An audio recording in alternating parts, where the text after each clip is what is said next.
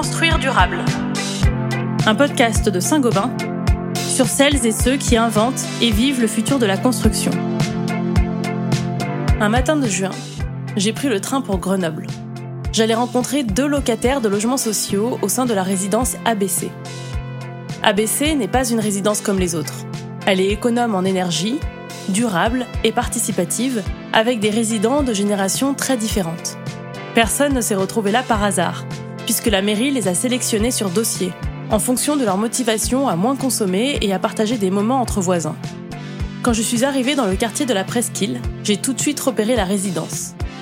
Les immeubles sont couverts de gigantesques panneaux solaires qui se voient de très loin. D'autres immeubles se construisent dans cet écoquartier, à côté d'un institut de recherche.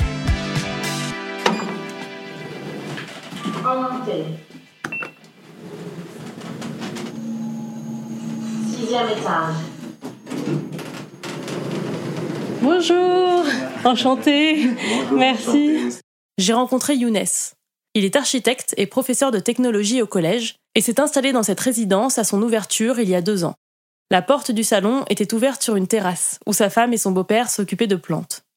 Enchantée, bonjour. Bonjour.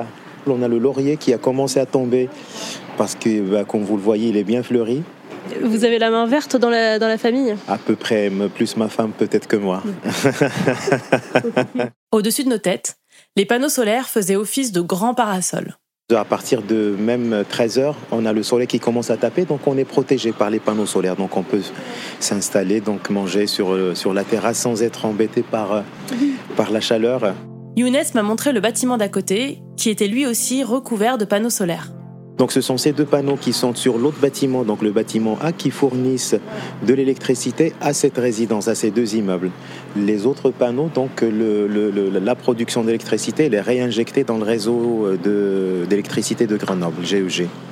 Ah oui, donc en plus, ça permet de fournir aussi de l'électricité à d'autres personnes. Absolument. Donc ils revendent cette électricité produite ici à d'autres clients. Oui, ouais, tout à fait. Donc on récupère un petit peu d'énergie, donc euh, qui est réinjectée pour les pour l'immeuble. On gagne quoi à peu près euh, environ hein, environ 5% par rapport à une facture normale de, consommation d'électricité. Donc il y a aussi le fait que l'immeuble il est très très bien isolé. Donc du coup il n'y a pas beaucoup de consommation d'électricité, d'énergie donc à l'intérieur. Younes m'a expliqué que le bâtiment est isolé grâce à de la fibre de bois. En tant qu'architecte, il est passionné par la construction et connaît sa résidence sur le bout des doigts. J'ai demandé des informations, comment ça a été fait, tout ça, la récupération des eaux de pluie, euh, l'énergie solaire, comment elle a été récupérée, stockée dans les batteries en bas. Et puis l'utilisation donc des douches, l'eau. Euh. Je veux bien que vous me montriez comme ça. On fait un petit tour, puis après on va s'asseoir tranquillement si ça vous va et on fait, on passe à la petite interview. Younes m'a emmené dans la salle de bain et il a ouvert l'eau dans la douche.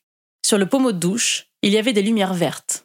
Quand vous ouvrez votre douchette, elle va afficher donc une couleur. La couleur verte, donc là on est en train de consommer de l'eau. Et quand ça passe à la couleur bleue, ça veut dire qu'on a consommé déjà 6 litres d'eau. De la couleur euh, bleue jusqu'à la couleur violette, on a consommé encore une quantité d'eau, je pense que c'est 12 litres. Et quand on arrive à la couleur rouge, ça veut dire qu'on a consommé déjà 40 litres d'eau. Ce sont des indicateurs, des indicateurs de consommation d'eau pour se doucher. Et ça va vite pour les 6 litres et les 40 litres? Ah, ça va vite, là, vous allez voir la couleur bleue. Franchement, vous mettez votre shampoing et ça passe après au, bleu. Vous mettez, vous lavez donc le, euh, vos cheveux et puis après, ça va passer au bleu. Voilà quoi, c'est vrai, quand on, commence à s'affoler, quand on se dit, oh là là, donc la couleur, elle passe déjà au bleu, il faut que je me dépêche pour, éviter de consommer trop d'eau. C'est vraiment l'objectif. Younes a découvert le programme via une annonce qui présentait la résidence ABC comme la première résidence autonome en énergie de France. Les personnes intéressées devaient envoyer un dossier à Grenoble Habitat en parlant de leur engagement pour l'environnement. On a justifié notre, notre intérêt en disant que nous sommes sensibilisés à cette question de l'écologie, de par mon métier, et puis de par aussi nos sensibilités euh, respectives avec ma femme. On est, on est, ouais, on, aime la nature, on est, on était déjà sensibilisés à vrai dire, et on s'est inscrit facilement et rapidement sur cette, euh, sur ce projet-là.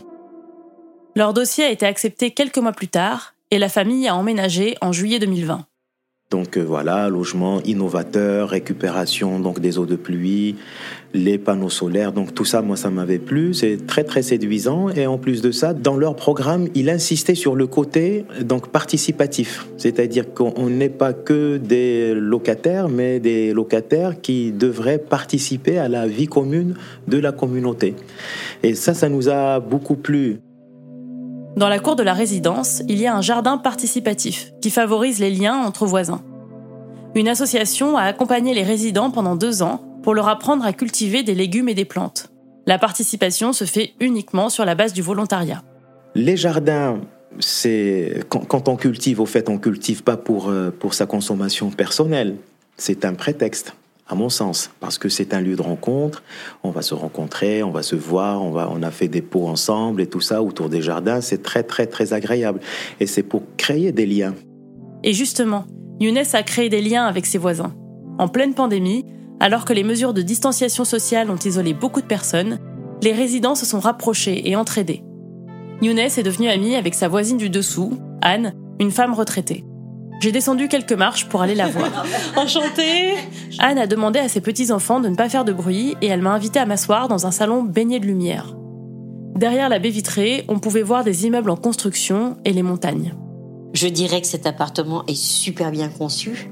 J'adore cette très grande pièce, j'adore euh, ce, grand balcon sur lequel on peut manger. Je fais partie des, des gens un peu heureux au niveau de la vue. Anne a travaillé toute sa vie dans le secteur médico-social. Une fois arrivée à la retraite, elle ne pouvait plus assumer son loyer. Donc j'ai déposé une demande de logement euh, au pôle habitat social et puis euh, quelques mois après, c'est eux qui m'ont contacté en me disant mais on est un petit peu étonné en lisant votre dossier, vous n'avez pas fait de demande dans le logement ABC. Mais il dit mais c'est quoi ça le logement, l'immeuble ABC bah, Allez voir sur internet, je suis allée voir, j'ai dit mais c'est génial.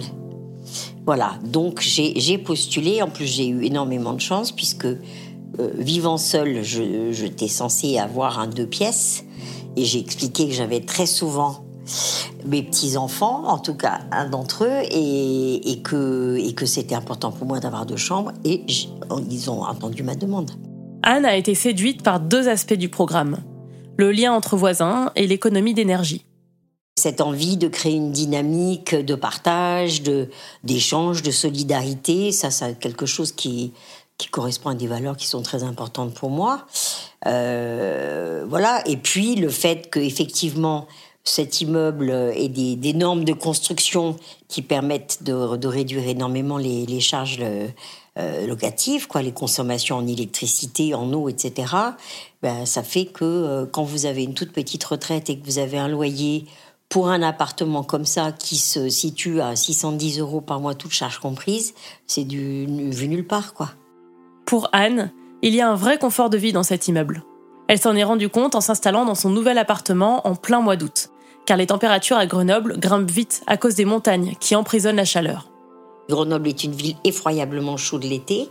C'est sûr que ce qui m'a le plus frappé, c'est la qualité de l'isolation et le système de de volets en persienne qui permettent que le soleil ne rentre pas dans l'appartement et on n'est pas dans le noir. Hein, c'est ces systèmes de, de persiennes à l'italienne, hein, ils avaient tout compris les Italiens. Ben oui, voilà. Donc ça c'est vraiment génial parce que euh, il fait des, des, des 39-40 degrés dehors, même plus, et à l'intérieur je n'ai jamais eu plus de 25 degrés. Anne est une retraitée très active. Elle est bénévole dans une association qui accueille des familles de détenus et elle participe également à l'Union de quartier.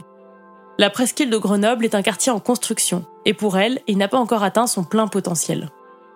Je suis très bien dans cet appartement, à condition que nous sortions d'un quartier dortoir. Parce que les quelques magasins qu'on a, ce n'est que des trucs alimentaires pour les ingénieurs, les étudiants et les machins. C'est tout fermé le soir. Vous avez une petite supérette qui coûte horriblement cher on va être 40% d'habitants des logements sociaux.